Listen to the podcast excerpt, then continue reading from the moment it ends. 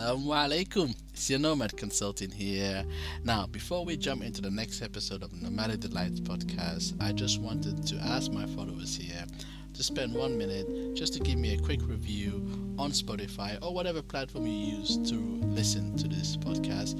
It would really help in regards to my stats and also to let me know what kind of feedback I'm getting from my followers. I enjoy the show. Take care. Peace and love. Okay, guys, today's on Nomadic Delight. My guest is Mona, the founder of Ikra Center, a community center that provides a creative space for personal development. It is based in Hargeisa, Somaliland. Mona, welcome to the show. Thank you. Thank you, Mohammed. Thank you for having me. My pleasure. No, my pleasure. Well, first of all, I would like to start with a simple question by asking you to give my followers a basic introduction on who is Mona. Okay. Um, so, um, my name is Mona Liban, and um, I guess uh, technically I'm a writer and I'm an educator. Um, before that, um, I was in corporate Australia uh, and I did that for a good um, 10, 10 to 12 years, I would say, um, professionally before moving on to a writing career, mm-hmm. um, which is really how, for the far, past five years, that's how I've been making uh, money. And um, since then, I've also started teaching, which is uh, just an amazing, incredible profession to be in. Um, so that's a bit about about my professional background. Um, I lived in Australia most of my life. Before that, uh, my family was in Egypt, and before that, we were in the Middle East. So, nice. um, and now I live in Hargeisa full time. So, so تتكلم Arabic? You speak even Arabic?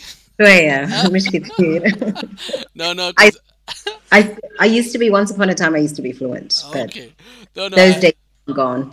Egypt. That's interesting. I, I, lived there many years ago, so I always have some fond memories of it. All right, yes, me too. okay, so no, thanks for that intro, especially to hear how your transition from Australia to Somaliland, the whole transition, as well as the corporate world to being a writer and a teacher. Okay, so it it it kind of follows now to another question I have. What I'd like to understand is the name Ikra Center and what led you to create Ikra and why did you choose Hargeisa as a location? It's it's kind of like I know I'm kind of bunching two questions in one go, but you know Ikra Center and why Somaliland? Okay, cool. So um, this actually leads to the question of um, how I ended up to be in Somaliland and um, living here. Mm-hmm for the past four years. So I in 2019 I came to Hargeisa for the first time uh, to work on a book project. It was supposed to be a three month long uh, research thing, and then I would travel around the continent because I'd taken uh, some sabbatical time. Nice. And then shortly after I'd been here, um, COVID happened. Ah, yes. yeah. So, so yeah, yeah. Um, so I, I, I had a writing residency in South Africa for a few months, mm-hmm. and then had come back uh, to Somaliland to continue my research. Um, so at that at that stage, I'd only been in Somaliland, if you add it all up, six six weeks or something. Mm. So I hadn't really finished my three months. Mm-hmm. Um, and then so when COVID happened, I wasn't ready to go back to Melbourne. Right. Did not for a second think it would be a two year long thing like at all. so I'm like, oh no, that's fine. I'll hang out here for a bit and um, just, you know, continued researching and writing.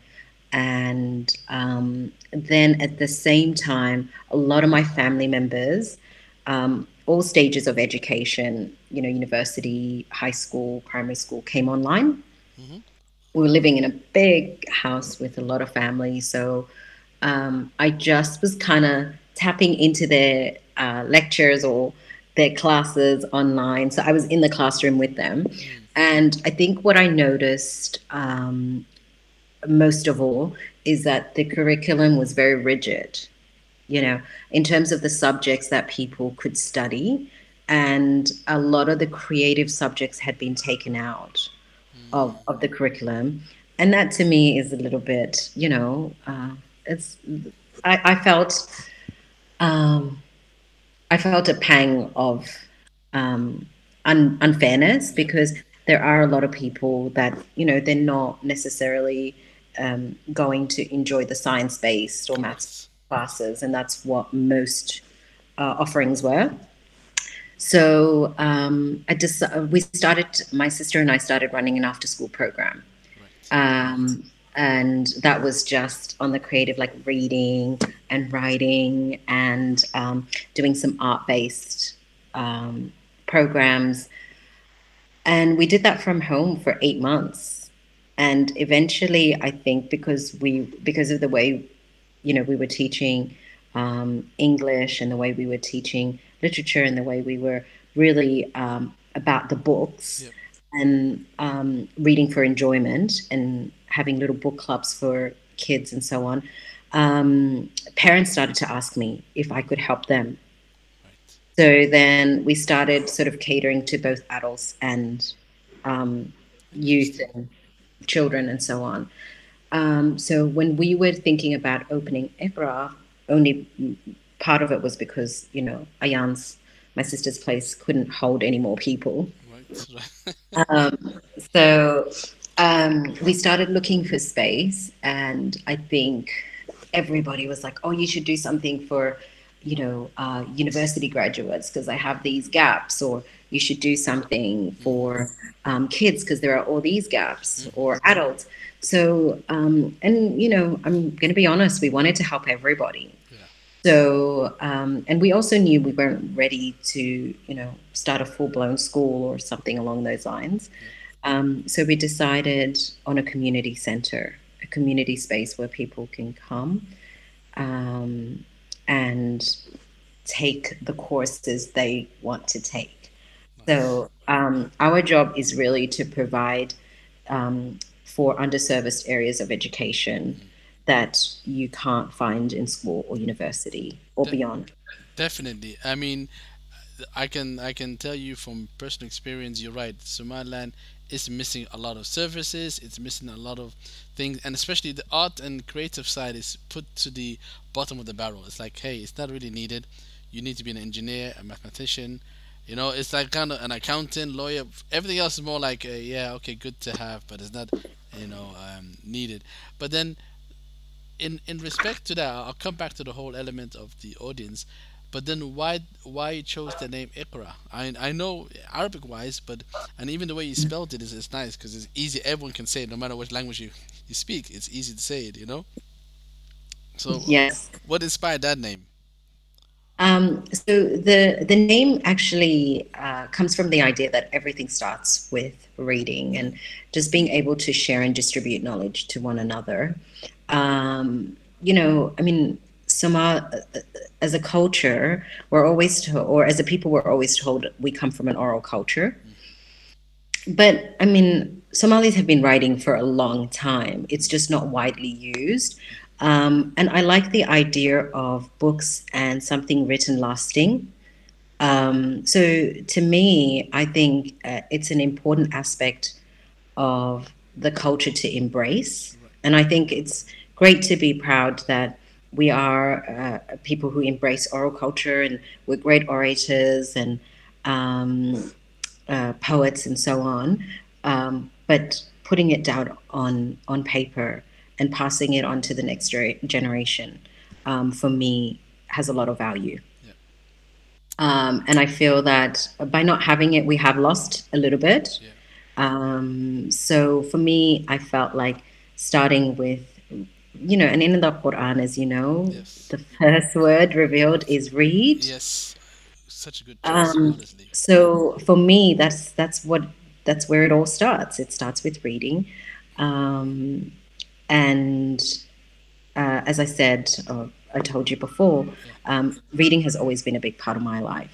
You know, at different stages of my life, it's brought um, different aspects. Um, and it's uh, for some reason it was always delivering what I needed at that point in time. Um, so yeah, that that's how the name came up. But in terms of the spelling, yeah. we realized that there was another um, institute by the same name with an IQRA, ah. which is ah. how we'd in, initially intended to spell it. Um, and then so we tried our best to come up with another name but all roads led back to Iqra. So we decided that the E would be the best way to go yeah. while still keeping our intention. Yeah.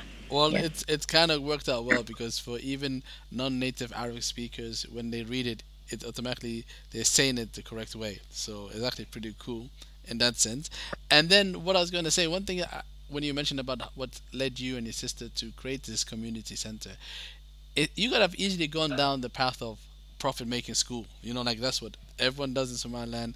But I love the fact that you've done a center that caters for all types of audience, whether it be young or old, and especially because I personally visited your center. I know that day you were unfortunately not there, but it was such a cool like place to vibe at, you know, like, and and and that's the thing that that's actually needed in Somaliland. Uh, we we have our culture, we have our way, but sometimes you just want to have a place just to enjoy the arts. So I I, I for me enjoy the vibe you guys created there, you know. Thank you. So I, and look, yeah. to be honest with you, like there are other groups who've been doing it. Like I love what Hargeisa Cultural Center example. And that's how I got immersed into the culture um, and the literature of Somaliland when I first came in 2019. Mm. Right. Um, and that also read, led to my writing residency in South Africa right. um, in the same year. So it's uh, the, the, the, groundwork in, in a sense has been done by other groups for us, which is fantastic. But at the same time, I think what was even more valuable for us to offer was space that people could just use um, as they wanted. Yes. You know? Yeah. Yes. No, no. I, you know what? You, you've hit the nail on the head. I had forgotten about the Hargeisa Culture Center, and, and Dr. Jama is a gentleman and uh, that I would like one day to interview. But the thing about it, I found for me, even though I do speak a bit of Somali, but not fluent, so it was too Somalified, if I could say that. You know, like you, you need to be one of those poets and those kind of like you know start quoting Hadrawi and all that kind of stuff. Whereas I found that this Iqra Center was more of a hey, you know what? I can bust a bit of Somali, but at the same time, I also can drop some English when I have a question. So I think for you, I, I, I find that as a good platform in in in, in Hargeisa, for especially for people who um, are, are, are new to the language or are struggling to speak the language publicly. And sure. and um, one thing that I did see this as a perfect example. So uh, one coffee shop that I normally frequent a lot. Uh, you know, you know me, I like coffee. I met um, this brother. He's actually from and um, Australia, and he had kids. I mean, when I say kids, these were like grown kids, yeah, in the in the early twenties. And then so we like he, every time he would have breakfast at his coffee shop, we have a catch up, talk about life, and then this this gentleman told me, "Oh, thankfully my kids, because they were stuck to me all the time, found this cool place." I said, "What's this place?" It's called Iqra Center. They go there, learn their Somali, and they chill with other like-minded diaspora, and I can have my own break. So this is what I'm saying about you providing a, a, a nice platform that not only to learn Somali but also to do other things. But anyway, back to Hargeisa Somaliland. What I need to understand, even though it's a cool thing what you're doing, yeah, let's be honest, okay? I love Somaliland, and I'm, you know, you know, I I'm always the number one ambassador for Somaliland. However, when it comes to, you know, I'm like registering a business, you know, running a business, there's a lot of challenges. We still have not gone to the stage of Rwanda, like a one-stop shop on certain things. So one example I can give you when I had to register my consulting company, I had to face a lot of complexity. I had to feel a lot of challenges. I had to find small dilalin or like a middleman just to try and sort my license out. Can you share because you are now coming from a different? You're not your average, you know, and and shop or something. What challenges did you had when you're trying to set up this community center? Mm. Um, I think this is a question like that comes up a lot for um, diaspora entrepreneurs um, and people who are setting up businesses or have had businesses in Somaliland. The thing for me is like we had a fair share of challenges for sure, um, but I also had a fair share of benefits just by making it in Somaliland nice. you know Positive. so um, if we um, like starting with um, the benefits I think for me, one of the key things um, that happened in Somaliland is this is a place where I already had social capital because my mother's from here, my father's from here. Um, I have a wide extended family.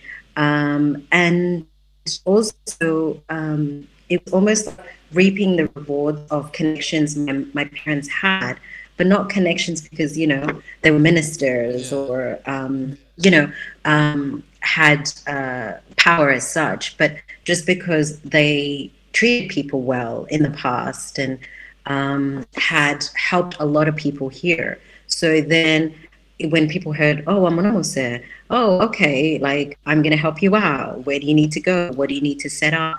So I think for me, coming from Australia, where my social capital was everything that I built, really, um, and through my networks and my degrees of separation, um, it was a nice change um, to have that.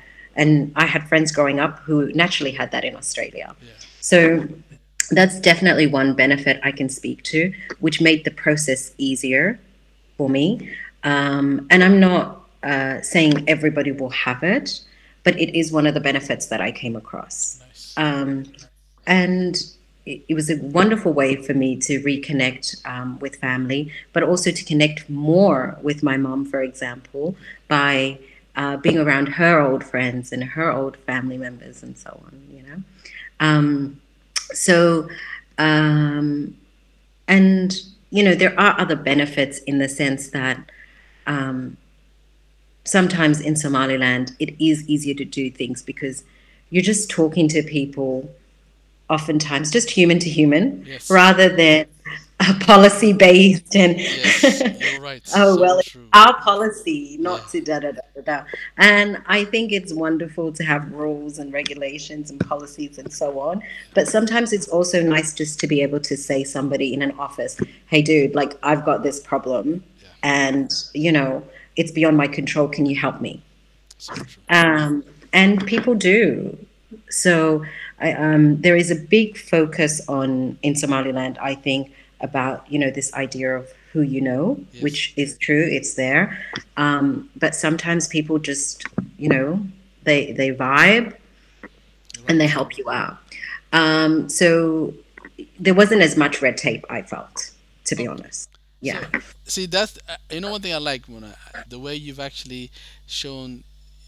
We can always go to the negative side, and you went straight to the positive side, and you're very right one of the things that I did appreciate being in Somalia, and you're right, hundred percent, and I, I like the way you said it, social capital. We don't really like appreciate how much kind of found you know foundation and the legwork our our parents and their parents did, and we and we get to reap the benefits. So honestly, hundred percent, I agree with you. But you know how it is. I'm gonna flip the script with you for a little bit, okay? Let me, even though you come with a positive example, let me now flip it by coming to the sensitive subject of sex, okay? mm-hmm. specifically the gender element side of it. Yeah. Right? So as we know, James Brown famously said it's a man's world. Okay? So now you and I know that for Somaliland, certain things are easier for men to do than for women. Mm-hmm. So did you face such obstacle when setting up Iqra Center? Because why I'm asking that question is that if mm-hmm. today I was to go and be a copycat and open up a similar community center in Somaliland, mm-hmm. will it be easier for me, or would you think it'd be the same. So, did you find any challenges as a female entrepreneur setting up Iqra Center? Yeah, I mean, look, I I've always avoided in my life playing a card, like I really have, because um, I feel like that is in itself a barrier to like it it creates a mental barrier for you to get what you want. So um, uh, when I was in Australia, I never really like tried to think about myself as a migrant or as this or as that. Um, uh, my focus was just to get what I wanted, um, and everybody else for everybody else to come along. Um, when I came to Somaliland, I am not going to lie, like that James uh, Brown quote couldn't be any more true. It is a dude's world, and it's widely accepted. Like there is no really, um, th- there's no question marks around it. So it was a struggle and it was confusing for me as well. Um, and you know sometimes and if we can talk about the challenges sometimes like the challenges side of things sometimes i had to just bring a male mm. to a meeting wow wow yeah I caught on. I caught on, right? And I was like, this me just like trying to do, um, you know, just trying to do things on my merit yeah. wasn't working. And I think with every system, there is a level of adaptability because if you just try and if you just sit there and say, this is not fair yeah. or this is wrong, that's not really going to change much, right? So, um, but if you want to add to the system or um, alter it in some way, you need to at least play, like work with this. So one of the things um, Ayan and I learned early on was just bring bring a dude. he doesn't even doesn't he doesn't even have to like know anything about what we're talking about. He just needs to be present. If he has a beard, even better. if he has gray hair, even better. so basically, next time we'll take you, Mohammed. yeah, exactly. So, I was laughing. Just sitting there, stroking my beard and like nodding my head at the right time, you know? yeah. No, if I'm being honest, like just work with what you've got. Yeah. And that worked because I felt like, you know, people would really um, not even take our requests or our conversation or our pitch or um, any of those things seriously. Yeah.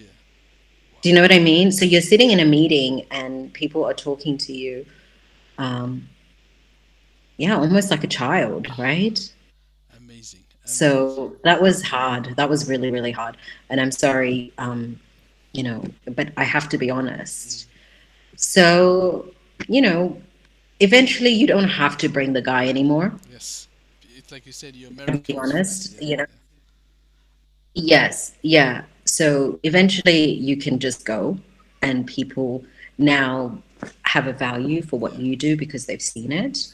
Um, yeah, but initially just it's um, it, do you know what's so funny Mona? It's like and I and I and I think of it like, you know, when when you are bidding for contracts in in in the western world and usually you need to have the white guy stand next to you. He doesn't know nothing and so, so hearing you say that makes me realize oh my gosh you know you have to adapt but eventually you're going to um, how would you say still be rewarded based on your own merits. So that's that's good to know you were able to adapt to that yeah absolutely. It's just a hurdle. Yeah jump over it move on. 100% okay now speaking about um, the services because one thing i do like when i was going through your instagram when i visited your community center is like not only do you do like okay Somali classes you you do I've seen you host a World Cup uh, event and and I know there's a large Dutch community in Somaliland so I, that was the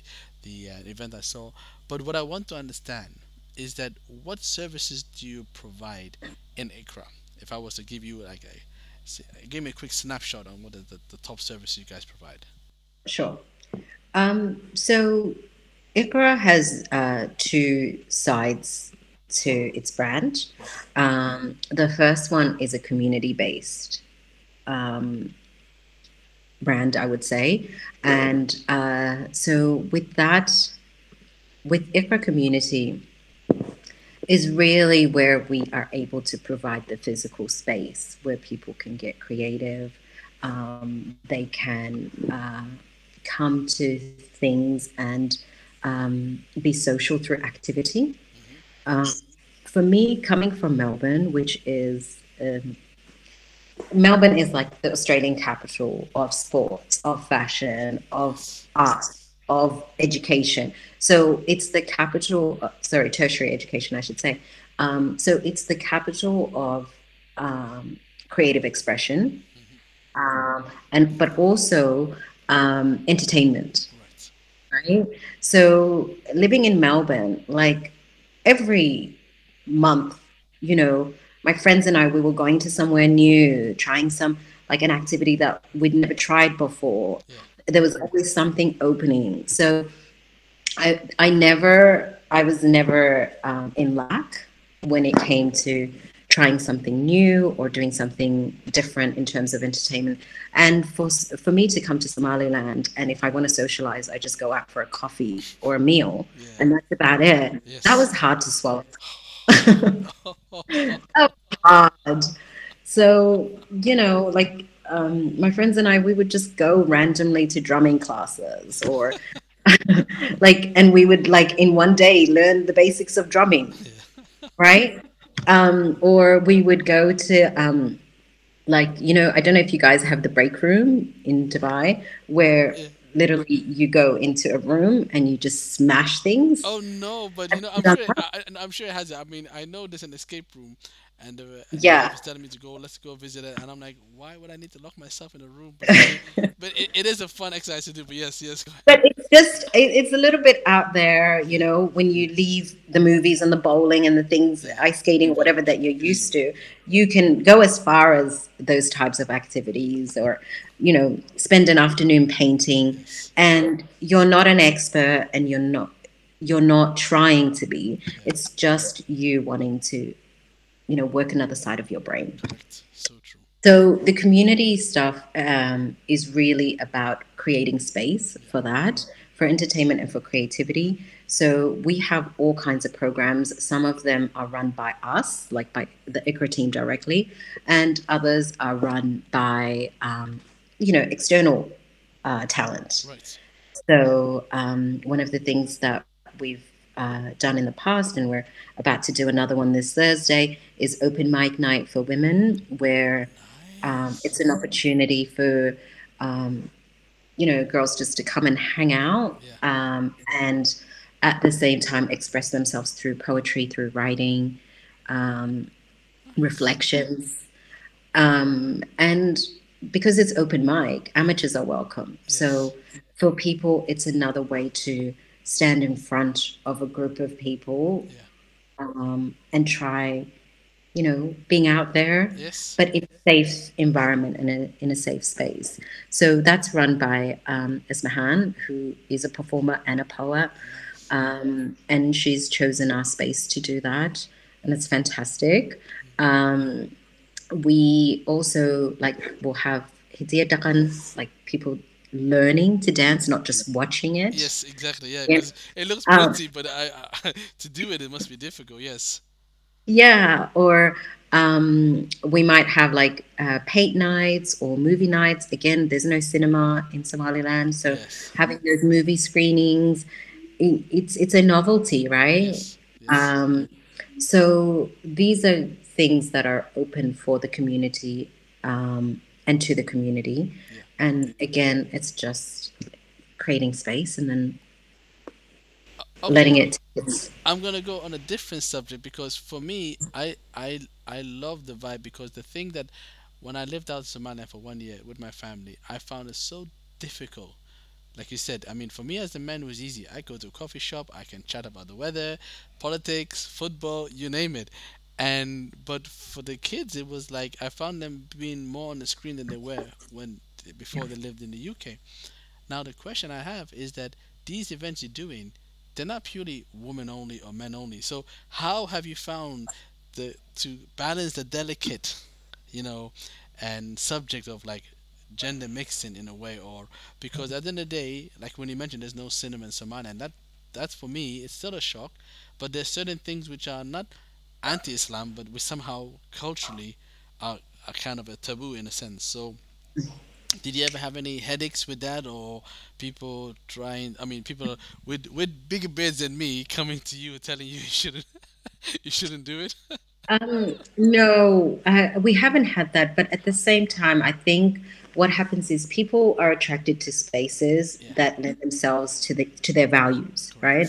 So if somebody is not really into uh, mixed company, yeah. they'll only come to the women's things or um, or or you know they won't come right? Um, and then like for example when we had the football screenings for the world cup yes. the demogra- demographic was mostly men yes. and it was great. It was great for us to have that exposure um, to the male demographic. Um, but you know, when I'm talking about culturally, for me, you know, I don't care about showing my age, but I, I when I when I was growing up, Somali people lived in mixed company and worked in mixed company and celebrated weddings in mixed company and so on.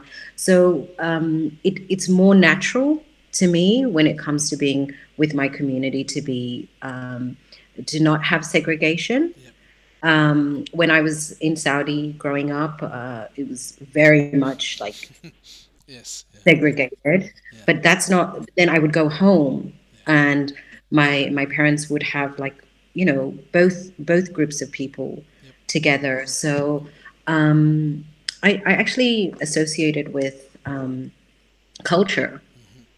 for me, um, and uh, like I said, really you're attracting groups of people that um, share the same values or don't. Yeah. Um, so it's really difficult to um, hold events for just one gender. It's really, really challenging. Mm-hmm. Um, financially, it's challenging. Um, logistically, it's challenging. Like so, um, for us, it's it, it just works better. No, no, I like yeah. it, and and I think it, it's needed, and that's the thing that with with Somaliland is a lot of like even if it's family focus, it's easier when both groups are there, you know, rather than just having you know dropping off at the side and and me running off to my coffee shop again. But hey, but okay, Mona as the founder of Iqra Center, what is the best part of your job? Okay, guys, just a quick moment to give a shout out to my sponsor. So, for this podcast episode, it was sponsored by my consulting company, Nomad Consulting.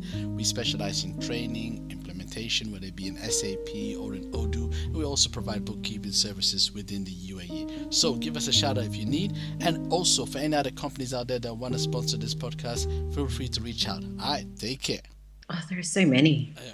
I, I, am sure. I am sure because just you give me a slight taste of the service you provide. It must be really fun doing all those kind of yeah. events. So, so there are two aspects. Sorry, um, we have a community aspect, but okay. we also have a training. Oh, nice. Yeah, and I mean, even in Australia, I feel like it's very rare for both to be integrated the way we have done it. Yeah. So our um, education side is called EQ Training. And again, our focus is still on what you can't find out there um, with other institutes. So, for example, with Somali, yeah. that was one of the first questions I asked when I got to Somaliland. I was like, hey, where can I go and improve my Somali? And then, of course, like everybody said to me, hey, you're in Somaliland, you learn. Oh um, and and that didn't really work for me because yeah, I, I know I can learn. I've already learned, but I want to get better and for me, I associate that with classrooms. So, um, um, and also just uh, what I would call maybe soft softer skills like public speaking, oh, yes. being able to communicate in front of um, large groups of people, um, professional writing. Yeah. So being able to um, improve on um, those aspects. we also have like an intro to business for small business owners, um, where that is done through a, a few different um, experts nice. in different areas. And it again, it only these programs mostly run somewhere between six six weeks and twelve weeks. Okay. Right, or six week. Um, maybe like our language courses, for example, with English yeah. or Somali, that might be six months. But these are we we've we're not degree based organization. We just want to get people to the next level of wherever they are. Um, so with EQ training, I'm one of the teachers, and to answer your question, teaching is one of my favorite things to do. I love it, and it gives me. Um, I go into a classroom, and by the time I'm out of the classroom, my energy's up, yes. like up, up. So um, uh, I feel that's an indicator. Um, and I enjoy watching the progress of other people. And I'm also a lifelong learner myself. So um, the learning process itself is something that I enjoy playing around with, seeing how this works, tr- trying different approaches or techniques when I'm teaching. Um, so that's one aspect. And then the other aspect is maybe sometimes just sitting back and watching how the space is allowing other professionals to share their their talents, right, or their expertise. Um, so we have group therapy that come in on a Thursday afternoon. It's run by a psychologist who, um, you know, before um, would like have maybe different spaces or um, was restricted in terms of space, but now they use Iqra Center. Um, we have also coding classes for by run by Tech Cave, and again, that's another uh, web developer who's an expert who's been doing it for a long time, and now he's got space to share his talent with the next generation. So um, I mentioned open mic and having a talented poet like uh, Ismahan come through and not only share her performances and her um, poetry, but also give the space for others. So um, I think just sitting back and watching other people um, do their thing um, well and do it well, um, using our space yes. is, yeah. It's honestly it's amazing because I, I was not even aware at all with the whole EQ training, and I love the fact that you providing in a way like some i see some snippets of a university potential. I see some snippets of a kind of a um, what do they call it? Um, professional development where people come in and learn how to take their business to the next level.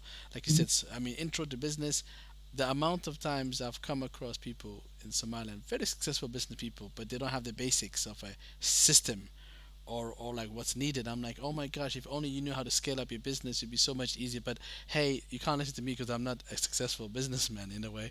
Sure. but when when you have this safe space for come and i love the fact that because you like you said learning somali yes you can learn it in the streets of somaliland but if you're in a classroom setting not only do you have the vibe with other people who are similar to your level but this networking element. So I, i'm always a classroom based kind of in your face. That's why COVID was was a blessing for me work wise because I could do a lot of stuff remote, but people interaction wise was really difficult to kind of and face. Okay, that that's good to know on the EQ side, and I'm happy to hear that's the best part. But yes.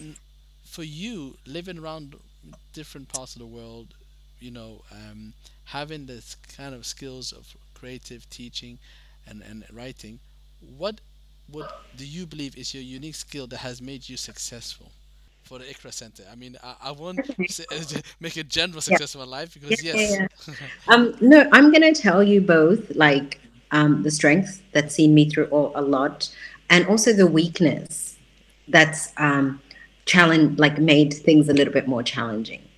Because mm-hmm. I think it's nice to have an all-round perspective. Very true. Okay. So um, I think what's helped a lot is being adaptable.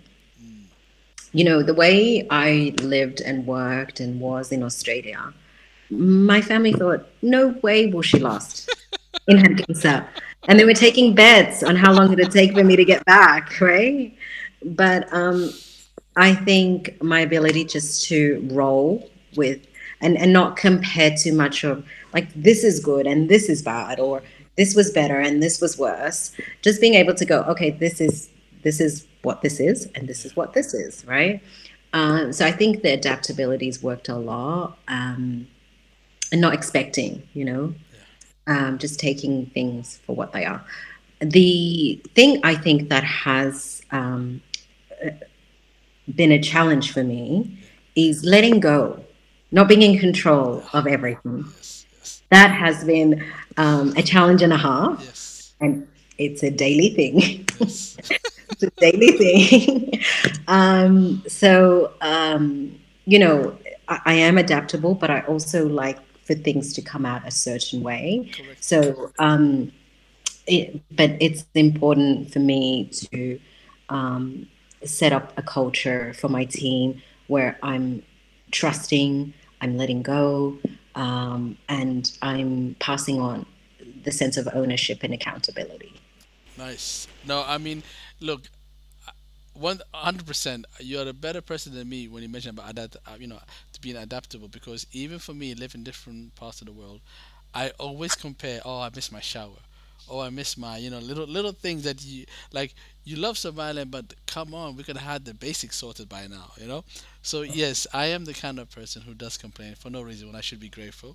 But I do, I do like this other element, like you mentioned, is, and, you know, kind of giving up control because Wallahi, Somaliland teaches you the meaning of, of deen or religion because like oh isn't it Allah's hand. You're like oh my gosh no. But it, but it's simple. Like it's there's a project plan. I said I want this by this date. Why can't you? No inshallah inshallah. So there's a lot of things that Yeah, absolutely. Like, um, it does, it, like you said, it is a new perspective, yeah.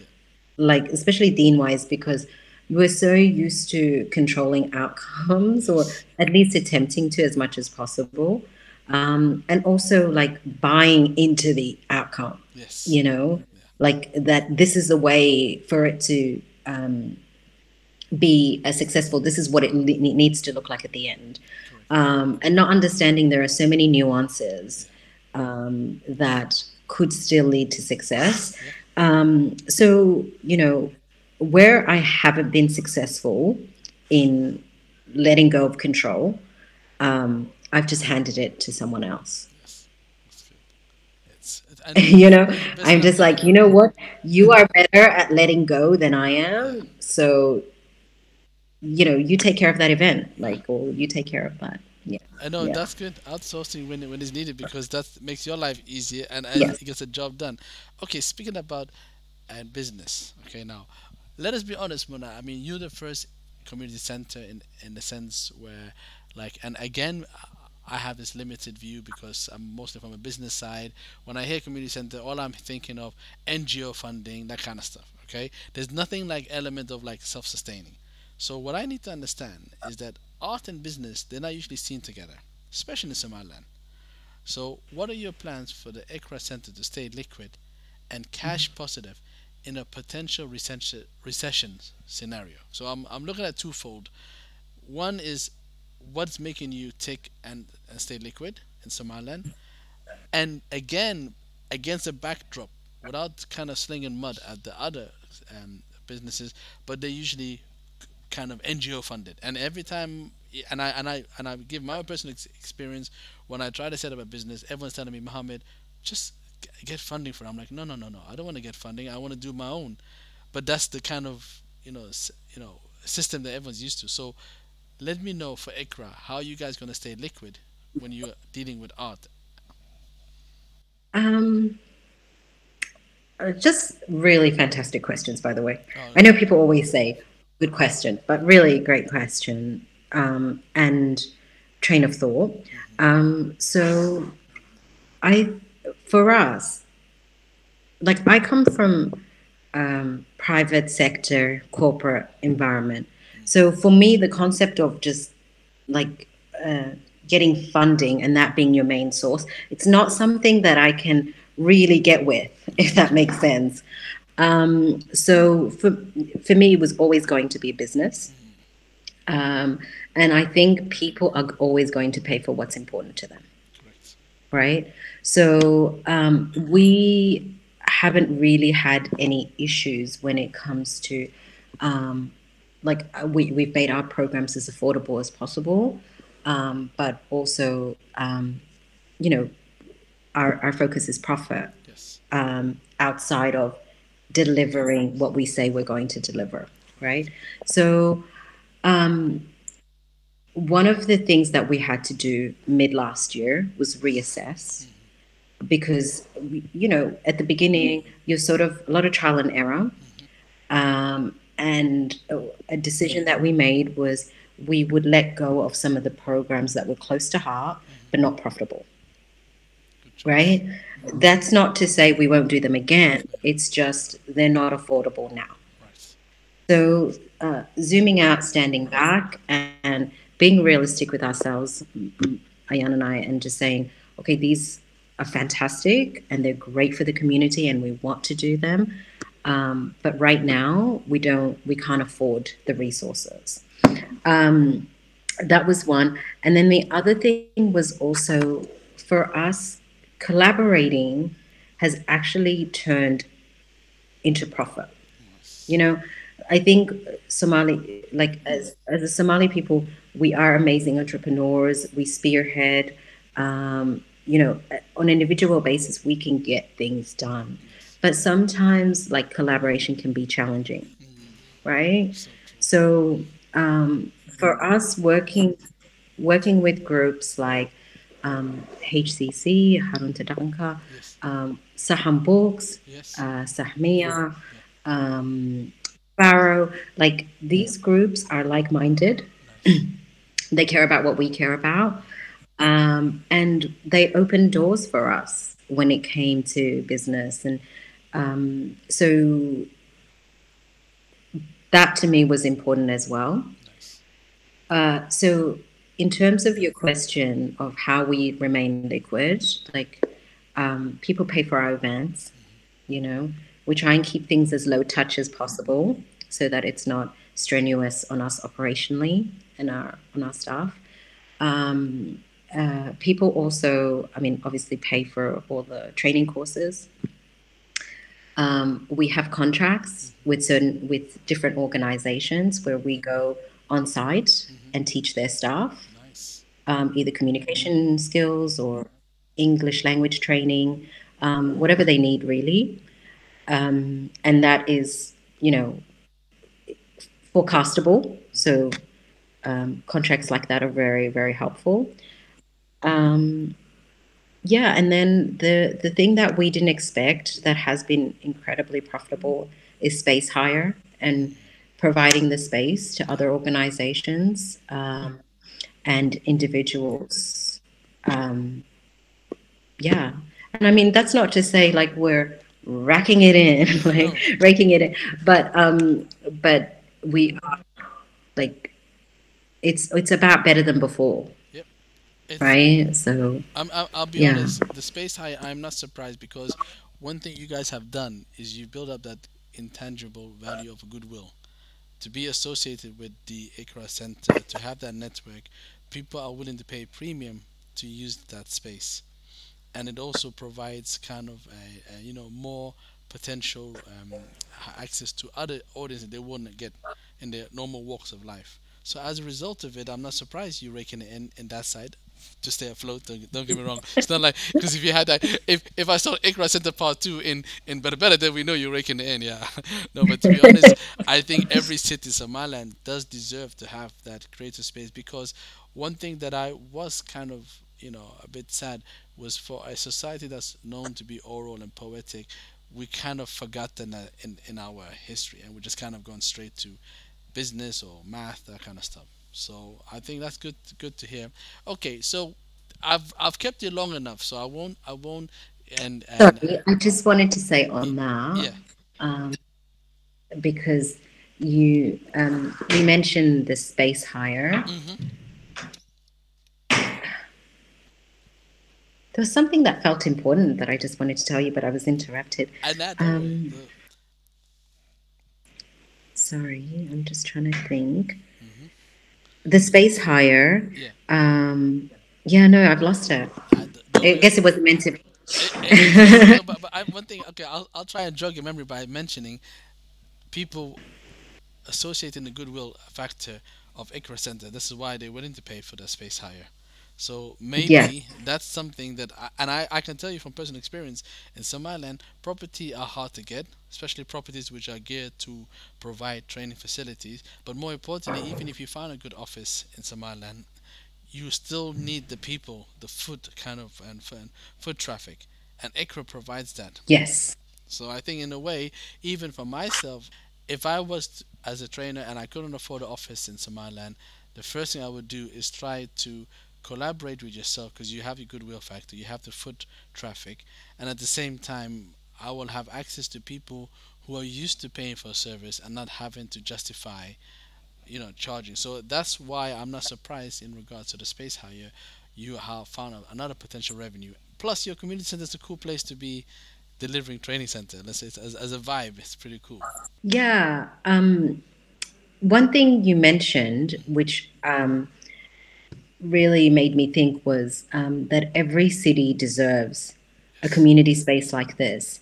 Um, I was recently in Buro, you know, often I just talk to um, people from the local people from Buro, Yeah. and I would tell them what we do at Iqra, and they would say, "That's what we need, or we need that."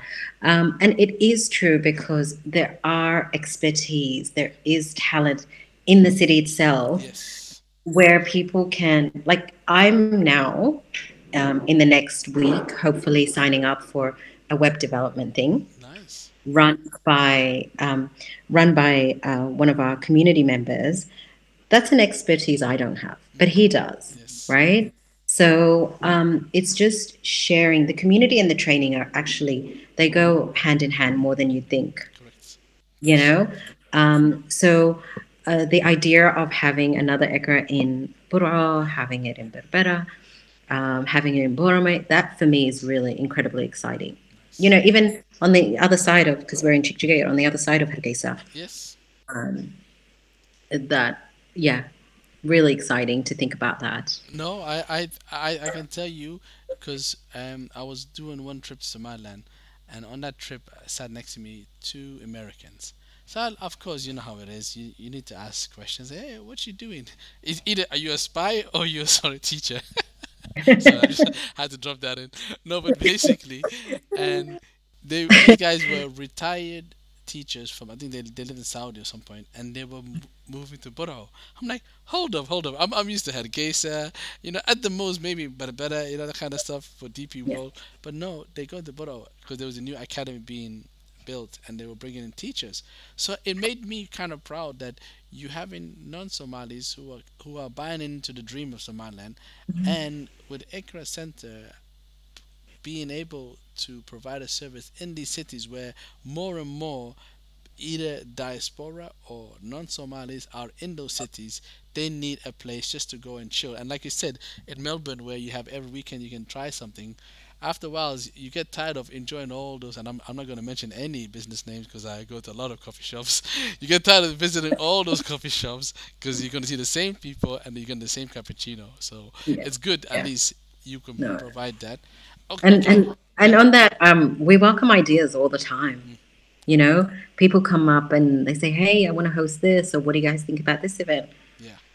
it's it's i and and and and that's the thing is that you you have the space good location wise and at the same time even the place that you are based there's a lot of diaspora who live around that area True. so i think yeah i i definitely i would not be surprised for 2023 to see a lot more services being added on and like you said this collaboration allows you to take a step back and still deliver premium service to the community so i Absolutely. I cannot um, say more. Like, I really couldn't um, give more big ups to the organizations that came before us or who are bigger than us yeah that have shown a lot of love and also like a hand up nice um, and are more than willing to work with, with us on programs, you know?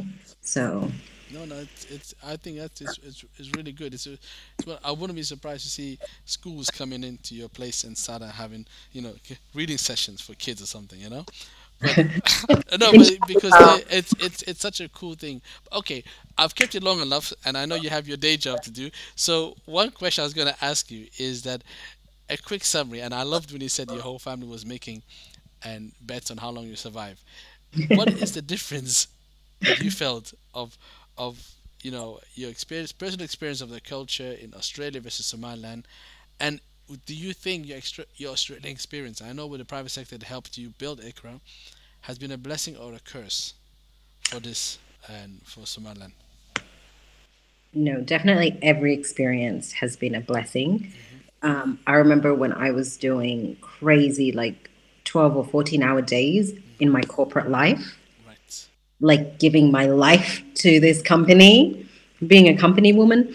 And, you know, uh, there were stages where I just thought, "Oh, this is, this is not good for me, right? Like, um, and eventually I had to leave because it's not sustainable to um, be that dedicated for that long, Yeah. but um, it is allowing me to practice and um, deliver in Hargeisa. in a way that I wouldn't have been able to if I didn't have those experiences.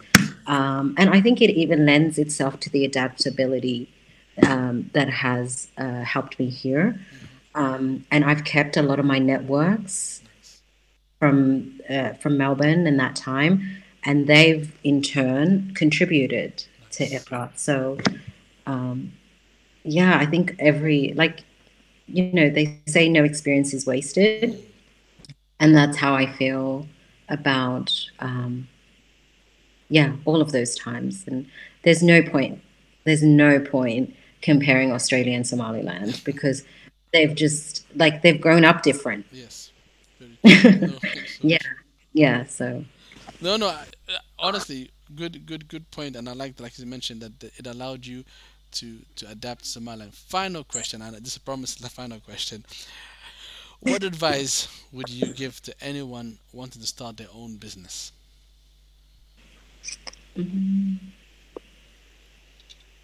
in Somaliland, hmm Purely Somaliland. I, I know we touched upon the challenges and you need to have a great beard and all that, but the fact is, what if if someone came to you today and said, "Hey, Mona, you know, male or female, I want to start a business in my land. What advice would you give them?" um, I guess um, there's lots of advice that you because we've seen Ayan and I've seen a lot in the 18 months of establishing and running Iqra. Um, one of the biggest challenges we had early on was peop contractors not using the funds that we've given them for what they need or, or what they what they were supposed to. Um, so we were scammed a lot. Because I know Somaliland, unfortunately, working like and and like you know there was a time when we did so much like after the first scam we were like yeah well now it's all about due diligence and we're going to get guarantors and we're going to go and view the work and we're going like past work and we're going to sign a contract on the notary and you know none of that stuck right? So i think um, one is like we we've worked on creating a database of people that are trustable. So going and getting advice on um, before you just start constructing or before you start um, just building or any whatever you're doing um, when it comes to contractual work you should really go um, and find out from business owners who already use certain like the, the let if you can get their database yes, of trusted people yes, use that. Um, because even if it's yeah um, even if you go through the due diligence process it doesn't it, it, it might still backfire. So that would be my first because that was such a pain point for us early on. So I, I know we didn't talk about it before but um, that's why i would give advice around that. Um, and people talk sweet. Like people will tell you they can do everything. And you're like oh this this guy this this is the guy. And it just doesn't work out. So that would be my first. And then i think for somebody who has an idea and they're passionate about it and they've got some uh, level of understanding of how it could work you know there's a vision for it. Just do it. Just do it. You know um, they they say like if you want to get ideas and like the best ideas where do you find them? Do you know that? No, where do no, you no, find no, no, go, go for it. they say you, you're most likely to find them in cemeteries because people have That's where they've taken their idea. That's such a good, honestly, way of thinking. Exactly, because you keep on thinking about it and you don't never action upon it. yeah. So i think i think my biggest thing is just do it. Yeah, take that first step and it doesn't have to be big. Just do it from home or you know um, do it for your for, for your group of friends. Yeah, yeah. right? Um, but just yeah honestly, well, take the action that's really a great advice and, and, and, and for me a perfect way to conclude this podcast session. Well, it's really been a pleasure having you today on the Man Delights, and I'm sure we'll be chatting again, sure, you know, shortly. So thanks a million for taking the time from your busy schedule of running the Iqra Center Thank you so much. I really enjoyed talking to you. Um, and yeah, the conversation itself has been a great way for me to reflect and yeah, think of things that, you know, you just move on from. No, yeah. No. Well, honestly, Walalo, and once again, thanks again, and inshallah, I wish you all the best. And definitely, when I'm next time in Somaliland, I'll make sure I'll enjoy one of yours, your your, your sessions, inshallah. Yeah? Absolutely. Thank you so much. Hey, Bye. Bye. Well, that's all, folks. Thank you for listening to my podcast, which is simply the reflections of a nomad consultant living life on a day by day basis. I just want to conclude by saying I appreciate the love and support you guys are showing me. Until the next time, peace and love.